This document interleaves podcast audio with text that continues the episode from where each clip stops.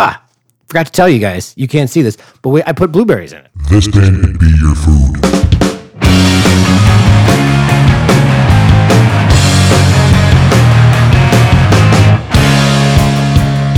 Ladies and gentlemen, welcome to the show. This band can be your food. I am your host, Nathan Palin.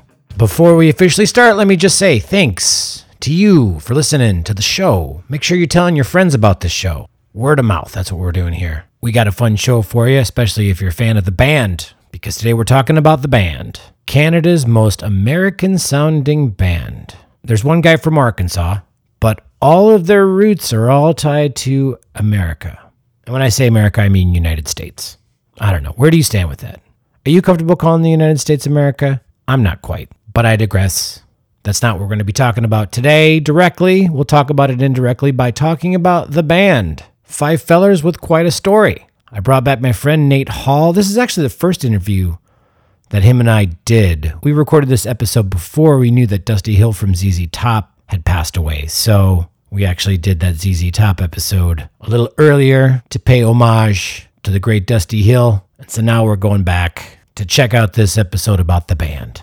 And I'm glad that we did. I'm glad that we talked about the band because I, for a moment in time in my life, was really intrigued by the band's history. And I had read Across the Great Divide, which was an official biography about the band. I had read This Wheel's on Fire by Levon Helm, the drummer, who is the king of grudge holding, has been upset with Robbie Robertson from... since the day he saw the back cover credits for the band's second self-titled record to the day he died. What a grudger. Now, this was a good opportunity for me to think a little bit on a larger scope, a larger scale of who's right, and kind of see it through Robbie Robertson's eyes a little bit more than I have in the past. So let's dive into it and give it a really objective go at dissecting Canada's greatest rock feud between Robbie Robertson and Levon Helm. And when we recorded this, we'd hung out the day before. So so here's an episode of us with a Bloody Mary in one hand and a cup of coffee in the other hand. And please enjoy my episode with Nate Hall as we discuss the band.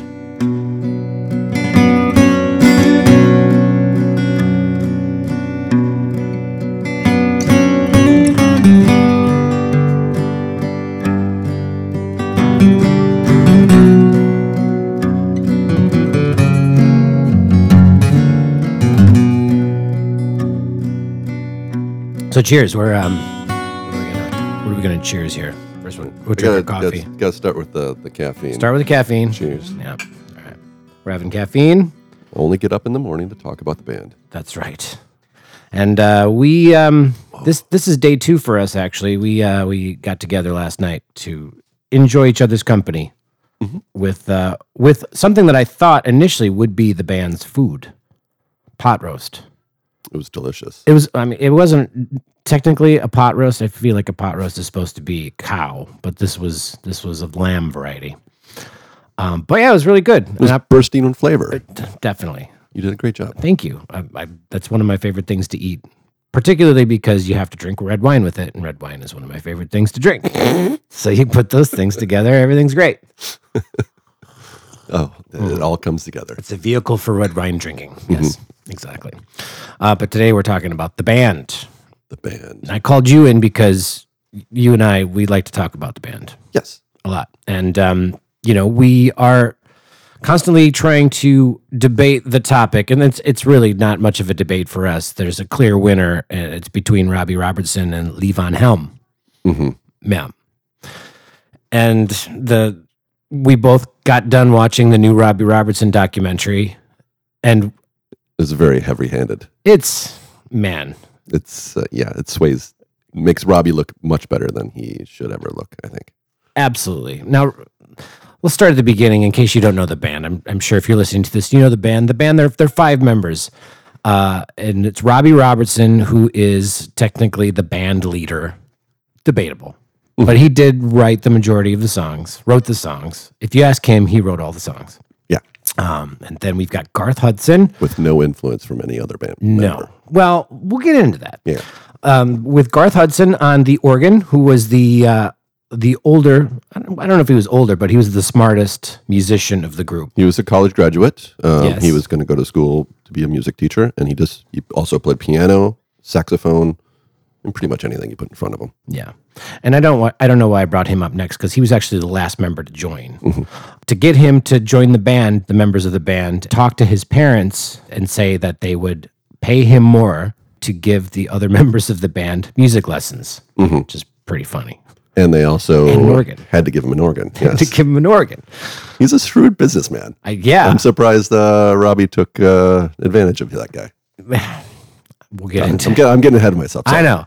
Okay, then we've got uh, Richard Manuel, who was on piano, and according to the members of the band, technically the lead singer. Now, the lead singing duties were shared amongst three members, and it was Richard Manuel, uh, Levon Helm, who is the drummer, and um, the I would say the other leader, maybe the official leader. Played mandolin also. Yes, and then uh, Rick Danko on mm-hmm. bass. Also played, also sang. So that's why it's interesting that Robbie Robertson is technically the songwriter, because, you know, he was the, maybe the fourth best singer in the group. Yes. yes. Yeah. I don't think Garth sang at all. Garth, yeah. Usually when he talks, he's he's a very interesting sounding guy. Yeah, he barely talked at all. I yeah. went I went and watched their induction into the Rock and Roll Hall of Fame, mm-hmm. and he goes on for about twenty-five minutes. Just oh. like a long list of names. I want to thank really? Cindy, and I want to thank... it goes on forever, but it's just like it's the first time anybody's ever heard him say a word. Yeah. It's just like this wow. keeps on going. My yeah. dog. Yeah. I'd like to thank my cat. Yeah. And within eight and a half minutes, every, the entire place was asleep. But really great organ player. Fantastic musician. Yes, indeed. You had a philosophy. You're like, well, there's five members, so there should be like five ingredients in the food.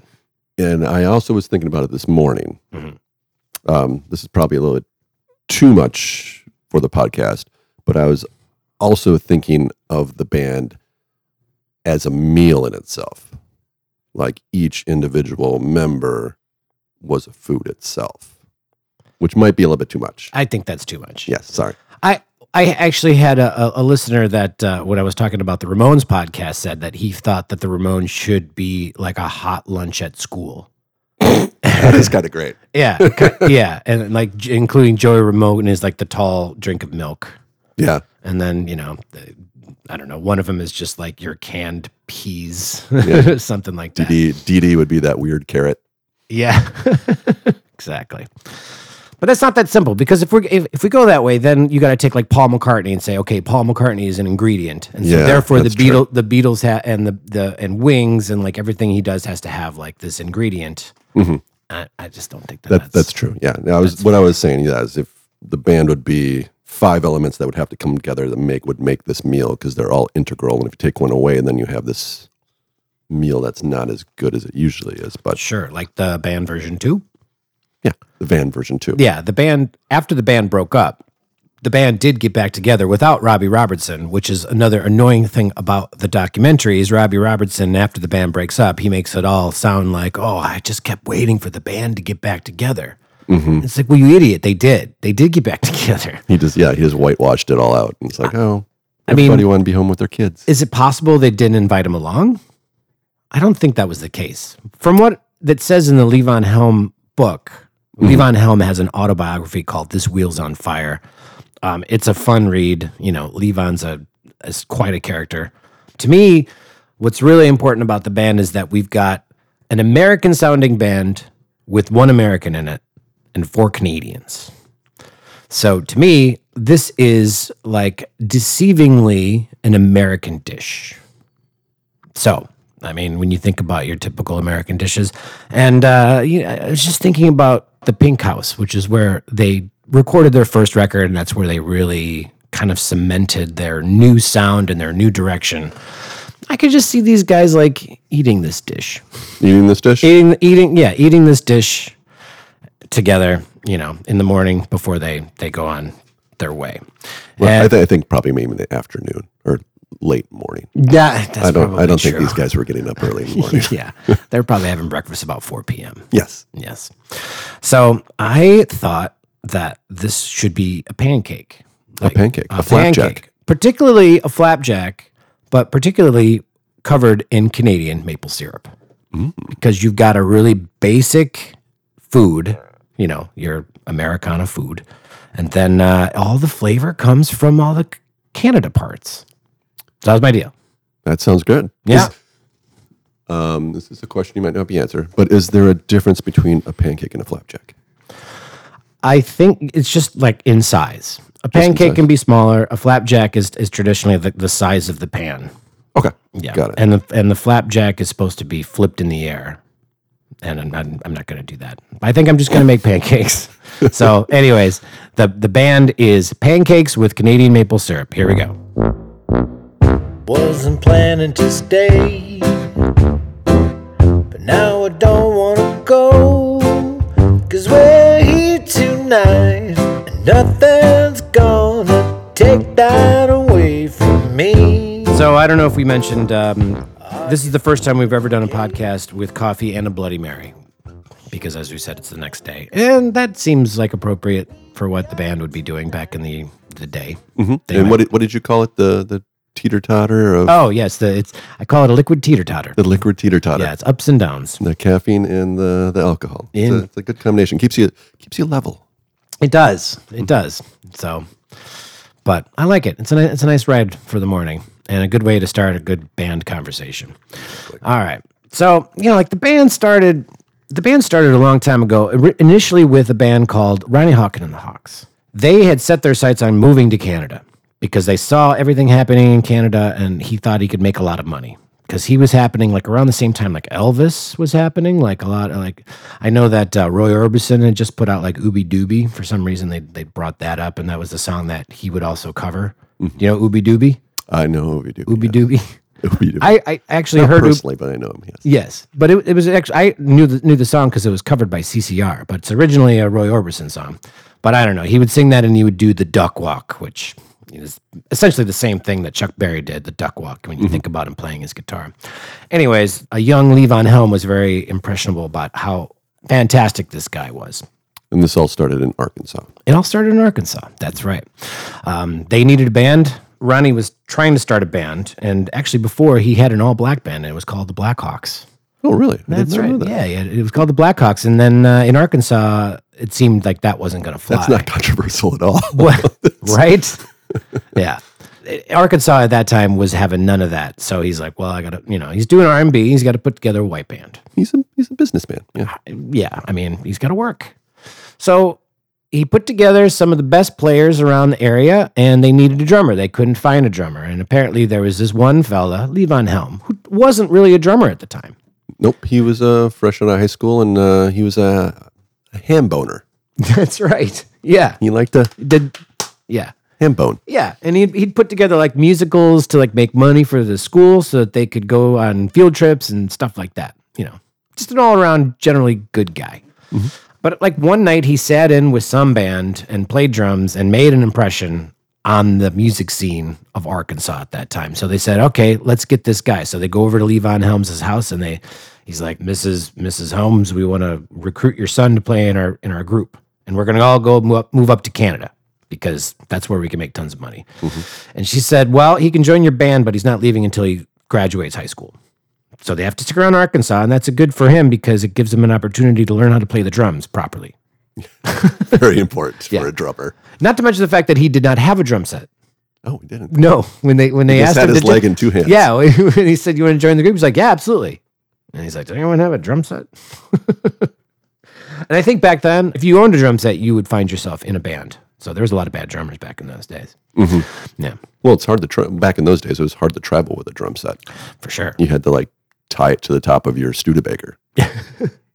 Absolutely. Mm-hmm. So then you've got uh, Levon Helm. They graduate high school. They head up to Canada.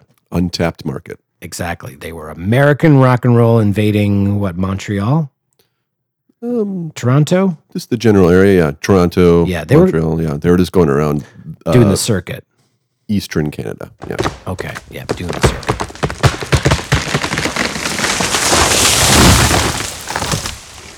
All right, officially, Ronnie Hawkins moved to Peterborough, Peterborough, Ontario, which is right in between Toronto and Kingston, not too far away from Ottawa, and then a little further on, you got Montreal, and also not too far away from New York State, so that's a hopping area of Canada, I reckon.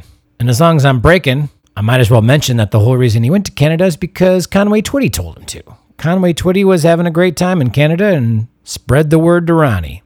And then Ronnie had a good run of finding great musicians. Sure, he put together the members of the band, but also was responsible for finding the musicians that went on to do Robbie Lane and the Disciples, Janis Joplin's Full Tilt Boogie Band, Crowbar, Barefoot, Skylark. Well, those last three sound like Canada bands, don't they? Barefoot, Skylark, bah. Back to the show. And uh, along comes this strapping young fella named Robbie Robertson. And he uh, just started showing up to the gigs and like bringing them coffee and like winding up chords and doing whatever he could to sort of get their attention. fifteen, sixteen years old? Yeah. Young young little guy. Yes. Yes. Um, half Native American. That's going to come into the, the food later. So anyways, he uh, he's hanging out and um, trying to talk them into letting him be in the group. And they're saying, well, you're too young, young man.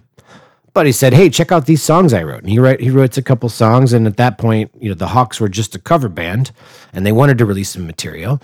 So Robbie gives them the songs, and they say, hey, that's great. They record the songs, and they put it out without Robbie playing on them. Still too young. Yes. Still too young, yeah. But sooner or later, their bass player doesn't show up for a gig.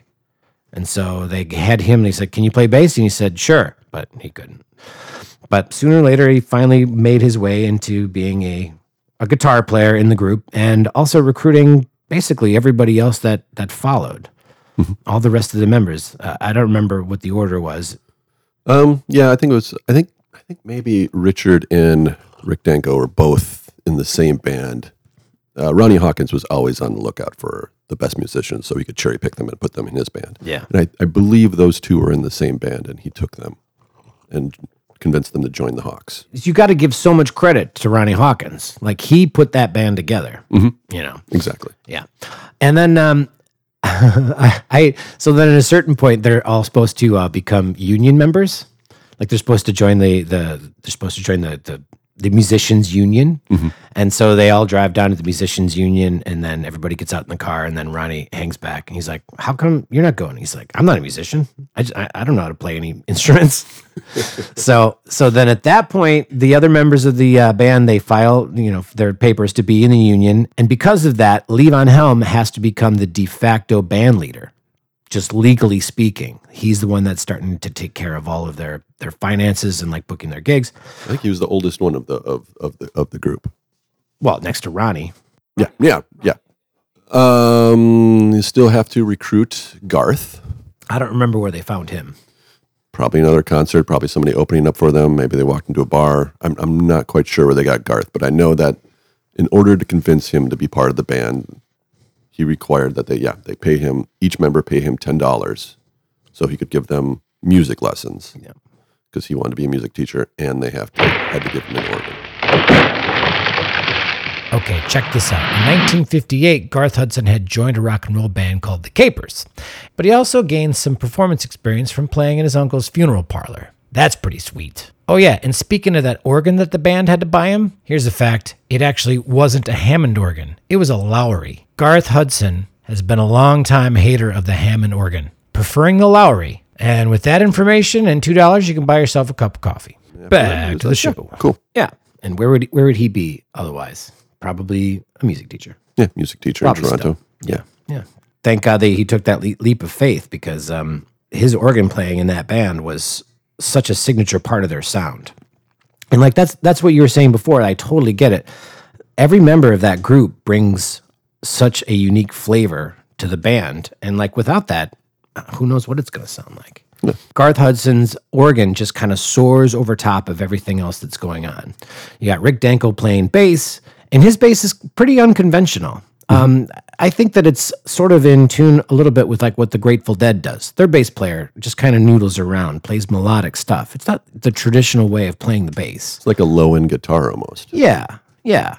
Between Richard Manuel, the piano player, and Levon Helm, the drummer, they're the ones that are really laying the foundation down. Mm-hmm. Like, Levon's drums is, are just super on time and reliable. They don't they don't go crazy. But the fun thing is that sometimes Richard will play drums, and then Levon, the drummer, will switch to mandolin or something like that.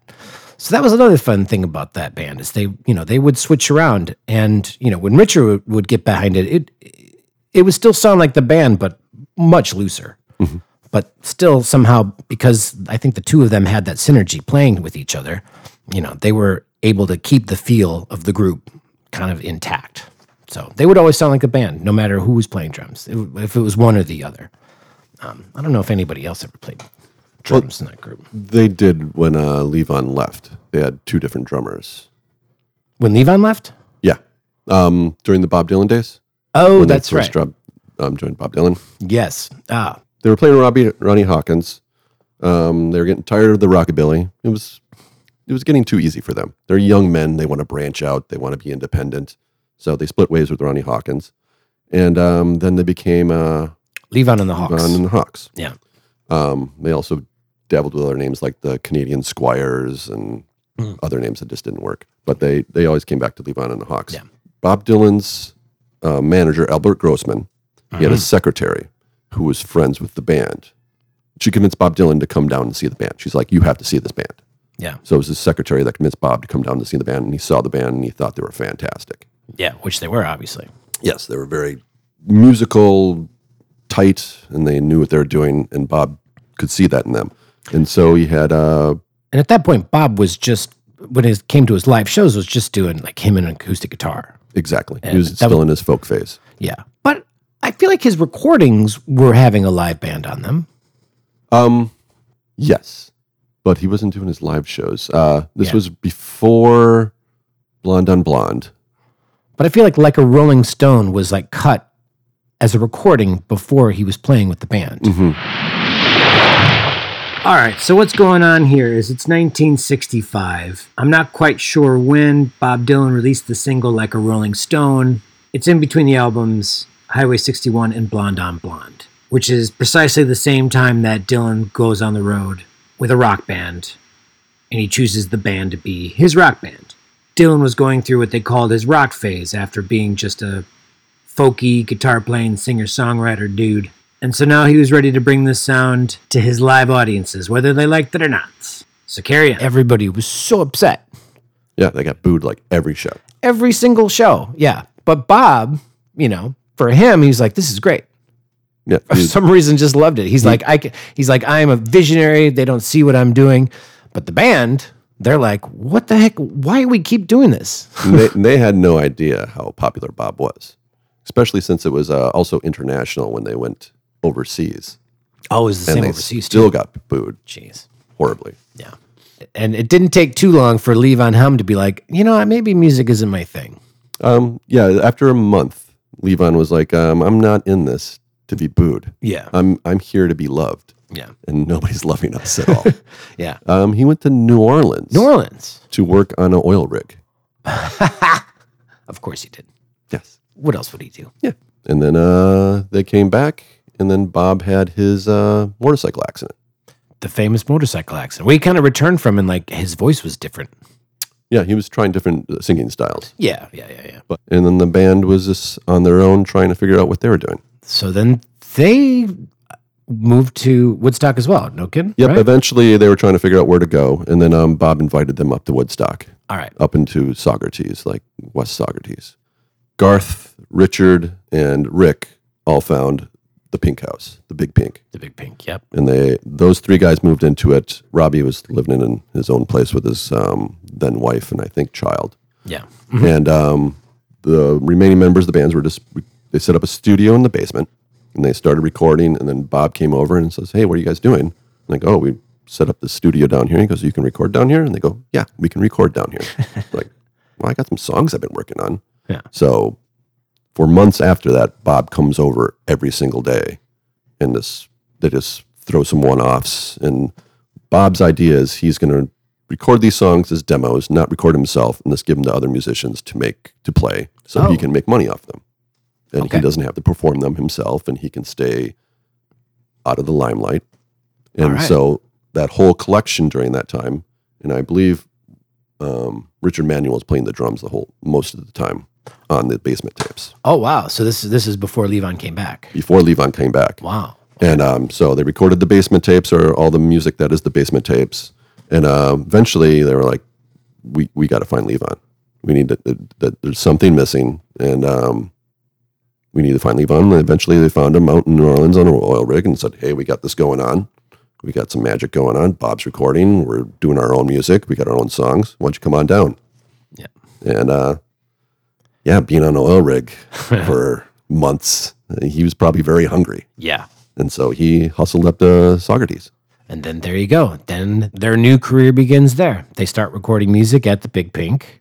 And this, uh, they sign a contract with Capitol Records as the Crackers because they still just didn't have a name yet.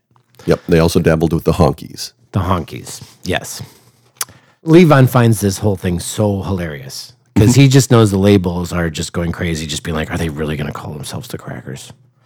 But, you know, that the, the Arkansas boy just gets the biggest old kick out of it. Yeah. And they released they released the first album, and I think he he says, like, they don't even list the band on it. They just call it Music from the Big Pink, and there's mm-hmm. no there's no band name listed. Yeah, there's no band name. Um, Rolling Stone, I think, called them the band from Big Pink. Yeah. That's how they labeled the, yeah. them. Yeah. As a cohesive unit. Yeah. The people just started call, calling them the band. Yeah. They didn't even decide. They were just like, you know, the band. Mm-hmm. So the second re- record comes out, self-titled, The Band. Such a great name. Such a great name. Very humble, very, there's no question what it is. Yes. Mm-hmm. Yes. It's hard to imagine any other band being the band. Yep. A band of brothers. A band of brothers. So, and I'm sure nobody takes this more to heart than Levon Helm. Meanwhile, you've got the songwriter, Robbie Robertson, who's, um, you know, writing the songs. And there becomes, eventually, further down the road, a huge divide, a lifelong hatred between Levon Helm and Robbie Robertson. Because what happens, and we've talked about this before, the songwriter typically gets more money than everybody else. Not typically, like all the time. If they have a hit, they're going to receive monumental amounts of money that will eclipse every other member of the group. And so often this becomes like a dividing part in the band. And um, yeah, Levon Helm just can't seem to get over it. He's really, really upset. And he thinks that he wrote some of the songs, but the way that a song is written is somebody writes the chords and the lyrics, and then they bring it to whoever group is going to be playing it, and then that group will come up with the arrangement. And I think that's what happened. Now, this arrangement can sound completely different than, you know, what the songwriter intended, but still, at the end of the day, the songwriter is going to get the songwriting credit. And because he's getting the songwriting credit, when people buy that record, he's going to get fifty percent of the money that is made from the sale of that song. It, it's split between the songwriter and the producer. So songwriters are always making more. Um, now, Levon Helm, he will say that he wrote some of these songs. Like, listen to The Night They Drove Old Dixie Down. It's a song about America. And Levon was like, if you're going to write these lyrics, then we've got to go. He would take him to the library and like read about the history that was going on so that Robbie could write the words that were, you know, appropriate and correct and, you know, factual. Um, I think Levon's like, well, I, I drove him to the library, so I, I had to write that song. Yeah. I think Levon was also slighted because uh, I think um, he felt that Robbie was also taking his life and putting him in these songs, like he was oh. the inspiration, or that he was influencing Robbie so much as like, yeah, um, telling him about like, yeah, Robert E. Lee and giving this Robert, this Robbie, this information. Yeah. So he felt that, yeah, by giving him this information or just being present around Robbie and Robbie just taking bits of his life or his Southern influence, yes, that he was owed. Yes. Yeah. So he sort of feels like he was robbed by his own group from, you know, his Levon Helmness, yeah, his Southernness. Yeah, everybody says uh, um, Richard Manuel is this the, that's the most sensitive one, but I think Levon was the sensitive one. Oh, for sure. But he just couldn't. But he was sensitive through anger. Yes, and stubbornness. It, exactly. So when the band was inducted into the Rock and Roll Hall of Fame, uh, all the members showed up except for Richard, who had passed away, um, and Levon. Levon didn't show up out of spite. That and man I think could hold a grudge. That man held a grudge till the day he died. Mm-hmm. And it's that sucks. They are my go-to Sunday morning record. Mm-hmm. They're yes. great in the morning, yeah. Absolutely. Which ties it to the food. Yes. So I am going to be preparing. I haven't made them yet. I've got I've got the ingredients. We're making flapjacks, but I thought because our leader, Robbie Robertson, has that tie to the Native American heritage. His mom is, is Native American. Is it his mom or his father? His mom. His mom. His dad. His dad was a Jewish gangster. That's right, the Jewish gangster, dad. Which makes so much sense why Robbie is the uh, conniving carny mm-hmm. that he is. Yes. Arr. Anyways, so we gave props to him, and I decided to put cornmeal in it as well. And technically, when you put cornmeal in it, it's called a it's called a Johnny cake. A Johnny cake. So yeah, nice. So maybe if if this thing goes well, we'll call this like the band Johnny Cakes with with Canadian maple syrup. Mm. Let's eat. Yeah, let's do it. Okay.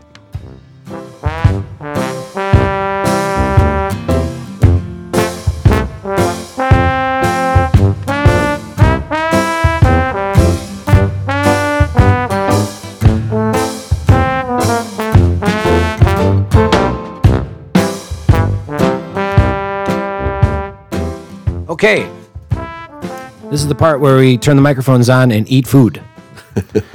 Do, does any of you suffer from, what's it called? Misophonia. Misophonia, which is not a Two Live Crew song. No. It is uh, It is. It is when you do not like the sound of, of people eating, or of food, like certain sounds. Yeah. Nails on a chalkboard. Yeah, people eating, people taking a sip of water, maybe just breathing too heavily. Yes. Those kind of things. This this would not be the podcast for you. So I have made Johnny Cakes, smothered in maple syrup, and they're piping hot. And delicious. What do you think? I think they're great. Yeah? Yeah. The adding of the blueberries also. Yeah. Spot on. Ah, forgot to tell you guys. You can't see this, but we, I put blueberries in it. So let me tell you the recipe while my friend Nate is eating. Mm-hmm. Uh, we have, um, it is one cup of regular flour, one cup of cornmeal. Um, I saw a recipe, it said that you want more of a ground cornmeal, but this is a stone ground, so it's not too fine, so it's a little bit chunky. But I always like that anyways, because I, I just like the cornmeal texture. So we got we got that. And then we mix it in with a tablespoon, which I was surprised it was that much, a tablespoon of baking powder, not soda, powder, not, not yeah, not Arm and Hammer, the other one. A tablespoon of that, three tablespoons of sugar, a half teaspoon of salt, and you mix that all together in one bowl, a separate bowl. Then you get three eggs, and you, uh, I like to use my KitchenAid because it's very easy. Get there. I like to get my eggs when I'm making either waffles or pancakes. I like to get the eggs nice and frothy. Like give it some volume because I think that that's going to translate, whether it's true or not. It feels like it's going to translate into a lighter, fluffier product. So get those all, all fluffy. Then you put in a cup of milk. I actually put a cup and a half of milk. I did a cup of milk. I did a half cup of almond milk, which isn't really milk, but it's the color of milk, and it's fine by me. Um, and then a big dab of vanilla. Always a big fan of putting vanilla in the pancakes. I like the sound effect. That was nice. Yeah. um, so then as the liquid ingredients are swooshing around, I pour in the bowl of the dry ingredients until they are freshly softened. And they say, like, don't mix it too much. So, you know, I just put it on low. As soon as it's a stable consistency, then you fold in some blueberries. I put in a ton of blueberries. Uh, I like a pint plus like another pint. How long did you mix it before you put the blueberries in? Um, uh, I mixed the eggs for a long time, but I, I mean, I think I might have mixed it for thirty seconds tops. Like just enough so everything is wet, so you're not going to have like chunks of, of flour, which is a bummer. And then uh, that's it. Then I smothered it in Canadian maple syrup. Now, I thought it would be difficult to find Canadian maple syrup, but um, when you're looking for regular maple syrup at like your Trader Joe's, the ones that don't say, this is from Vermont, this is from New England. If it doesn't say that, it's from Canada. And it'll say it on the back. You can look on the back, where's your where's your stuff from? And and I don't know if it's going to really make a difference, to tell you the truth. If it's from Canada, is a Canadian maple syrup tree, is it going to taste different? Do you think? Um, Do you, are you noticing a subtle? I think, well, I think it has to do with temperature of where the trees are. That um, sort of changes the the science of the the sugars in the maple and how they come out of the tree. So I think that's why um, uh, Canadian maple syrup is so renowned. Wow. Um, I made sure to cook these so they were a touch crispy, and they're really good. the touch crispiness is nice. Yeah. So when you cook these, you get yourself a nice hot pan, and um, you know, pour them in, and then you need to wait. I wait until I see some browned around the perimeter of the pancake before you flip it, and then flip it. And I've said this before, I'm a big fan of you flip it one time and that's it. My burgers, my pancakes, flip it once. I feel like if you keep flipping it, you're just going to overcook it and it's going to be gross. I guess you can do whatever you want. I don't care. Well, my, my pancakes, they get one flip, and that's all they need. And you um, wait for the outside the brown, and then you flip it. Yeah. And you don't, like, not bubbling or anything. You want it bubbling and browning? Or? I didn't, well, these these cakes didn't have any bubbling happening. Mm-hmm. Maybe maybe if you've got a very, very hot pan, you'll see some bubbling. Um, But but you're going to know, you know, the the the brown perimeter is really going to be the the tell that it's it's ready to flip and, and go. And then you flip it on the other side, and I feel like the second side cooks in less time, maybe half the time than the first side does. And just lift it up and take a look at it, like flip up a side. Um, now, one of the things that happens when you're putting in the corn, when you're putting the cornmeal in it, it makes it less um, less congealed. It becomes more, you know, like along the lines of like a cornbread, the Johnny cake. So they're a little more delicate. So you just have to be careful that they don't break when you're flipping them. Um, but because of that, I really just love the texture of eating these. Like they they break up nicely. They don't feel like a big gummy, you know. Yeah, it's not a big. It's not this. It's not a big doughy pancake that's going to make you feel bad at the end. Yeah, yeah. It's got a good texture to it, and yeah. um, the the brownness also is this key on the outside. It gives a nice, yeah, yeah. nice texture and a good flavoring also. Yeah. And so another association with like with this and the band. Now I love the band, but I don't love too much band. You know, when I when I, I I can put on one record, and like it gives me that bandness, and practically any record just like has that that thing. Like for me, the the self-titled band band second record is my go-to. Oh, it's a perfect album, I think. It is, yes. I personally, I know this is unpopular. I don't I don't really care about songs from the Big Pink at all. Really? Other, well, I mean, there's some good, really good ones you can't like. The weight, you can't, of course, you can't dismiss that song. No, at all. Absolutely not. But. You know, like a top-to-bottom record, I more prefer the outtakes. Like, there's one that Richard Manuel sings that's kind of like an upbeat number. I can't remember what it's called. Key the Highway, Lonesome Susie, Long Distance Lonesome Operator. Susie. Lonesome Susie. Lonesome Susie is a great track. I don't understand why that's not on the record. I feel like it, because they didn't play it in halftime. The band loves to play everything in halftime. Like, the beat should be here, and they just, like, half it. Um, probably because... Uh, Robbie didn't write it. Really? Richard wrote it. Really? Yeah, Richard wrote the Lonesome Susie. He's listed as composer. Wow. On on this uh, music app. Yeah. Yeah. Like, what was going on there? Like, would how big of a hand did Robbie have at the time? Maybe not at the time. I don't it's, know. It seems like he was dealing with a bunch of drunks. He was the one guy who was not on the drugs. Um, and there is there is um, some stories from Todd Rundgren, who was the engineer for their third record, Stage Fright, who said that they, he basically needed to be brought in to sort of wrangle everybody. Like, they would record, and then, you know, members of the band would just sort of wander off, and then, like, they would find Levon underneath, like, a, a you know, a pile of dirty laundry, and it was just, like, it was chaos. You know, he was really getting into heroin at the time. Mm-hmm. So just... to have a reliable band to be around and do the things that, that needed to do is just kind of impossible. So they sort of needed him, even though he was not listed as the producer. Robbie Robertson would not allow that. Yes. So there's just a lot of like Robbie Robertson just being over-controlling with everything that's going on. Robbie Robertson taking control, I think, um, it's also Robbie, Robbie's fault, but it's also everybody else in the band. Like, certainly. They were just giving it up very easily and this um, slowly sliding into drugs and being um, is not taking care of business themselves, mm. which allowed Robbie just to take care of business for everybody.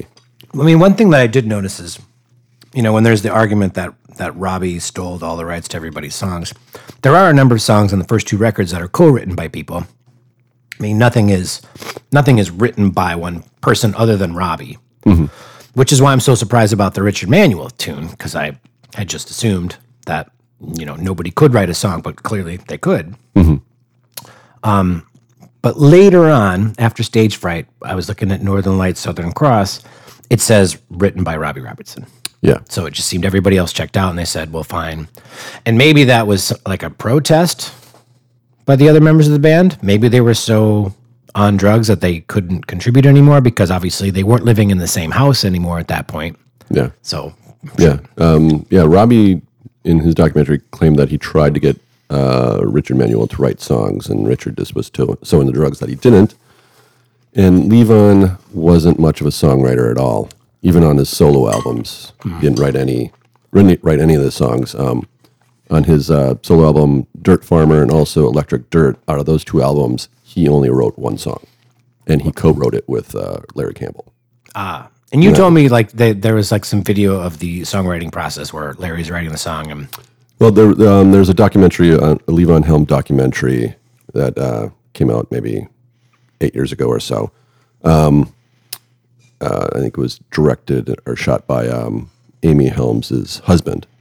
And um, Levon, there was a bunch of Hank Williams songs that were partially written, and they asked various artists to finish the songs and write them, sort of like the Wilco and Billy Bragg, um, Woody Guthrie thing.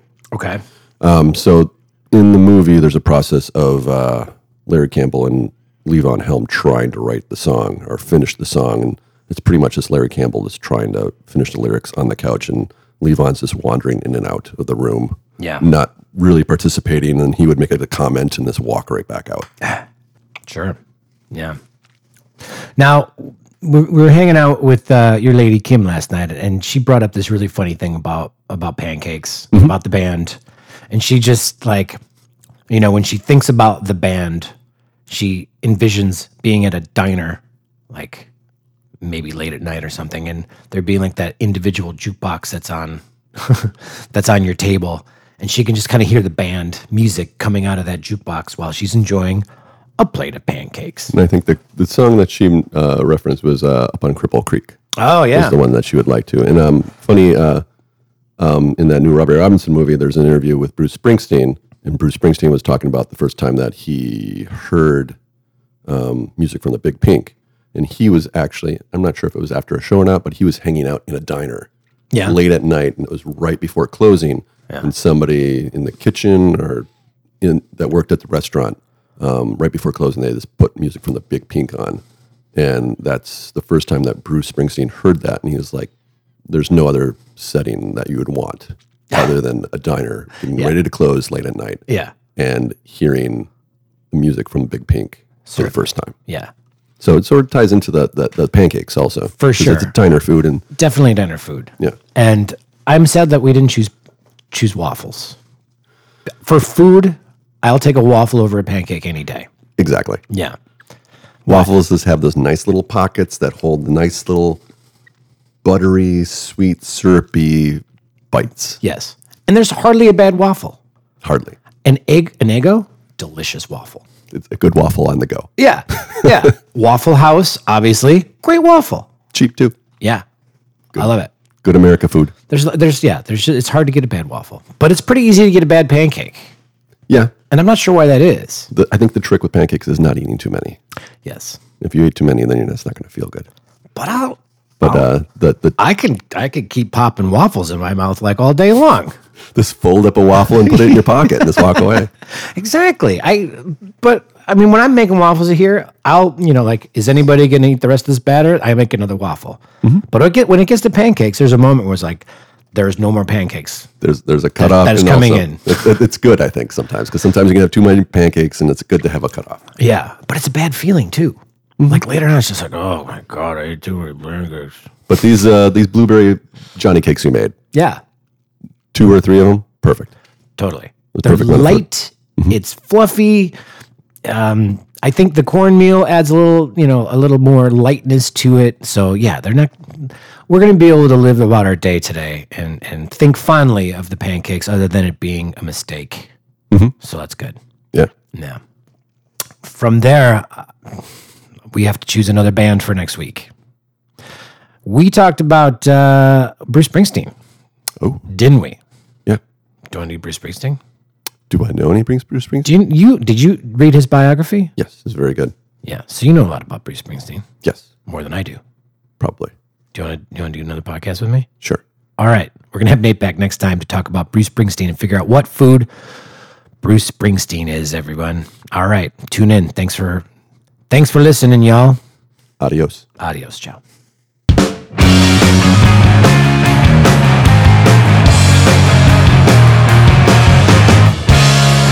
Thank you, Nate Hall, and thank you, listeners, for tuning in to This Band Could Be Your Food. I've been your host, Nathan Palin. Uh, I'm actually at an undisclosed location at the moment, uh, at a beach, without all of my stuff, which is why it sounds like I'm, like I'm recording this directly into a computer. That's what I am doing. So forgive me. Now, I know I said that next week we're going to do Bruce Springsteen, but that is a complete and utter lie. Next week is a holiday. And so I'm not putting out a podcast next week. Also, as I said, I'm on a beach. So you're just going to have to wait. Patience, my friend. And when we get back, there's there's two possibilities. I mean, first off, we just we just found out that Charlie Watts died. And that's huge. My man Nate Hall's a big Stones fan. I mean, there's a lot of big Stones fans. So it seems only appropriate that we talk about him. And about the legacy of the Rolling Stones and the food that they could be. But uh, we also might do Pavement.